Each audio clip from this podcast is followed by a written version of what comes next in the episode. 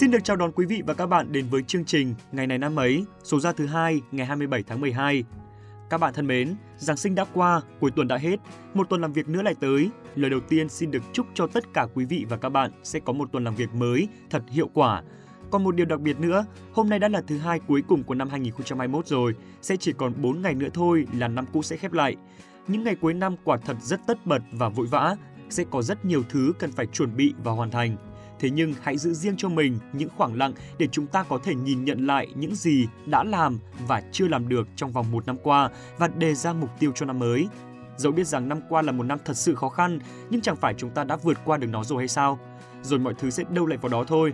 Hãy lạc quan lên, tự tạo ra niềm vui và động lực cho bản thân mình để năm sau sẽ tiếp tục là một năm quyết liệt hơn các bạn nhé.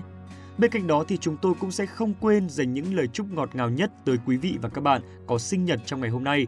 Chúc cho quý vị và các bạn sẽ có một ngày sinh nhật ngập tràn niềm vui và những điều ý nghĩa. Còn bây giờ thì xin mời quý vị và các bạn chúng ta sẽ cùng đến với phần nội dung tiếp theo của chương trình ngày hôm nay.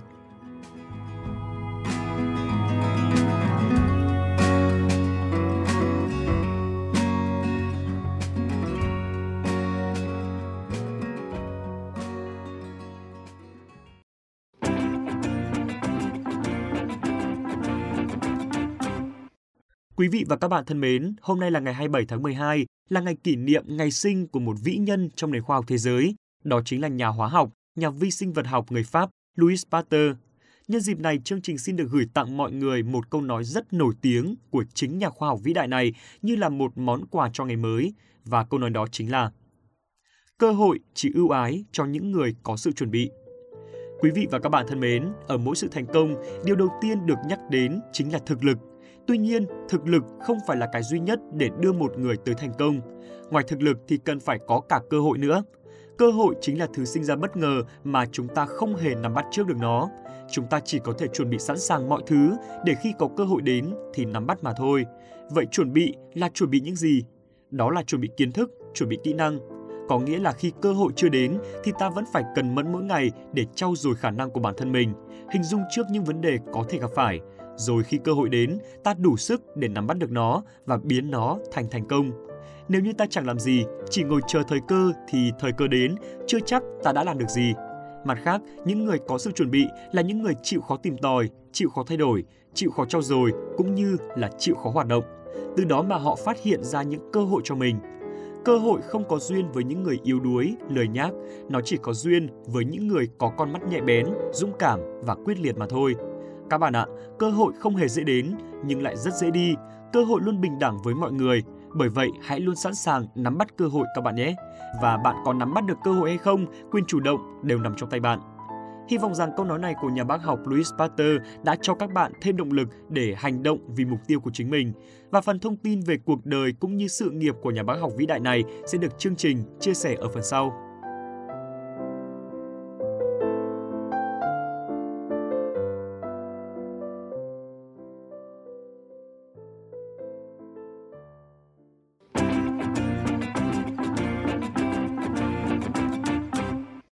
Quý vị và các bạn thân mến, chúng ta đang tiếp tục được đồng hành cùng với chương trình Ngày này năm ấy.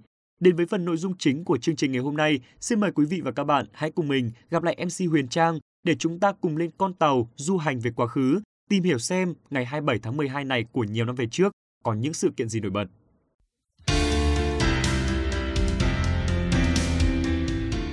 Xin chào quý vị và các bạn, Huyền Trang rất hân hạnh được cùng Phạm Kỳ đồng hành cùng chương trình mỗi ngày. Ngay bây giờ, xin mời quý vị và các bạn hãy cùng Huyền Trang và Phạm Kỳ đi khám phá những sự kiện, những câu chuyện thú vị của lịch sử trong ngày 27 tháng 12. Vâng, sự kiện là cũ nhưng kiến thức thì luôn là mới. Chắc chắn những gì các bạn lắng nghe được trong chương trình hôm nay sẽ có một ý nghĩa nhất định với bạn.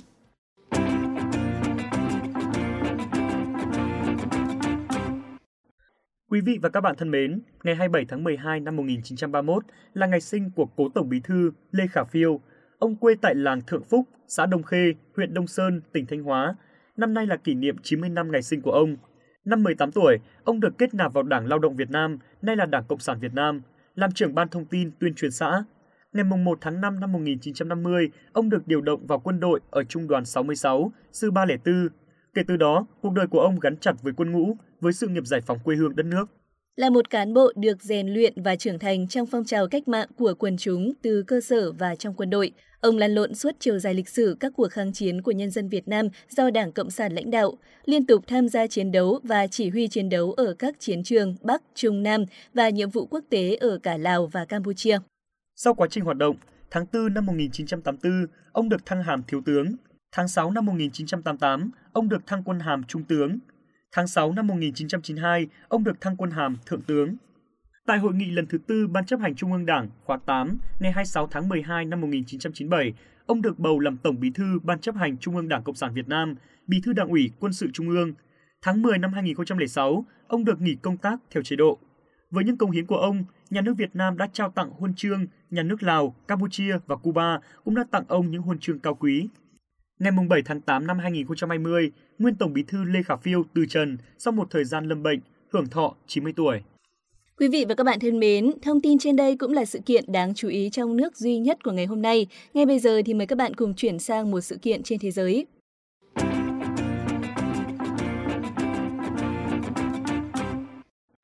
Ngày 27 tháng 12 năm 1822 là ngày sinh của Louis Pasteur, một nhà hóa học, nhà vi sinh vật học người Pháp, với những phát hiện về các nguyên tắc của tiêm chủng lên men vi sinh. Louis Pasteur là con thứ năm trong một gia đình có nhiều thế hệ là thợ thuộc gia. Khi còn nhỏ, ông chỉ là một học sinh trung bình, cần mẫn và đam mê hội họa. Pasteur bắt đầu sự nghiệp trong ngành hóa học khi vào làm việc tại trường đại học Strasbourg. Ở tuổi 25, ông mang đến cho nền khoa học công hiến quan trọng nhất của mình khi chứng minh các phân tử giống hệt nhau có thể tồn tại dưới dạng hình ảnh phản chiếu. Khám phá này của ông được đánh giá là một bước tiến cơ bản trong ngành vi sinh học, thúc đẩy sự phát triển của các loại thuốc hiện đại và cả sự hiểu biết của con người về AND sau này.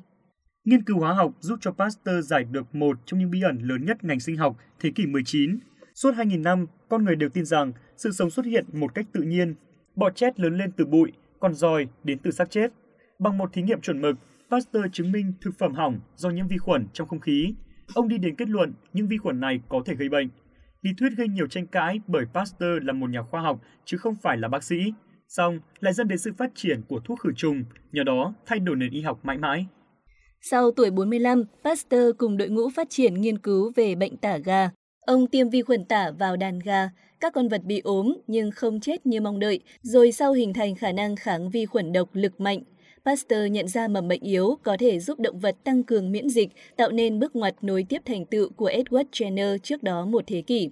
Pasteur nảy sinh ý định điều chế vaccine cho các bệnh khác. Ông chuyển hướng quan tâm sang bệnh than và tuyên bố tìm ra vaccine hiệu quả trên 31 loài động vật. Pasteur tiếp tục với bệnh dạy, căn bệnh với các triệu chứng khủng khiếp dẫn đến cái chết đau đớn kéo dài. Kết quả nghiên cứu về bệnh dạy được Pasteur trình bày trước Viện Hàn Lâm Khoa học Pháp vào ngày 1 tháng 3 năm 1886 Nhân dịp này, ông đề nghị thành lập cơ sở vật chất vaccine chống bệnh dạy. Thành tựu nổi bật đầu tiên của Viện Pasteur là xác định cơ chế gây bệnh của bệnh bạch hầu. Công trình do Emil Ru cùng Alexander Yersin thực hiện đã đưa đến phương pháp chữa trị và cuối cùng là vaccine. Ngày nay, 85% trẻ em trên toàn thế giới được tiêm chủng vaccine bạch hầu. Pasteur điều hành Viện Pasteur Paris cho đến khi qua đời vào ngày 28 tháng 9 năm 1895 ở tuổi 72. Và đến đây thì Phạm Kỳ và Huyền Trang xin phải nói lời chào tạm biệt. Rất cảm ơn quý vị và các bạn đã đồng hành trong những phút phát sóng vừa qua. Xin chào tạm biệt và hẹn gặp lại.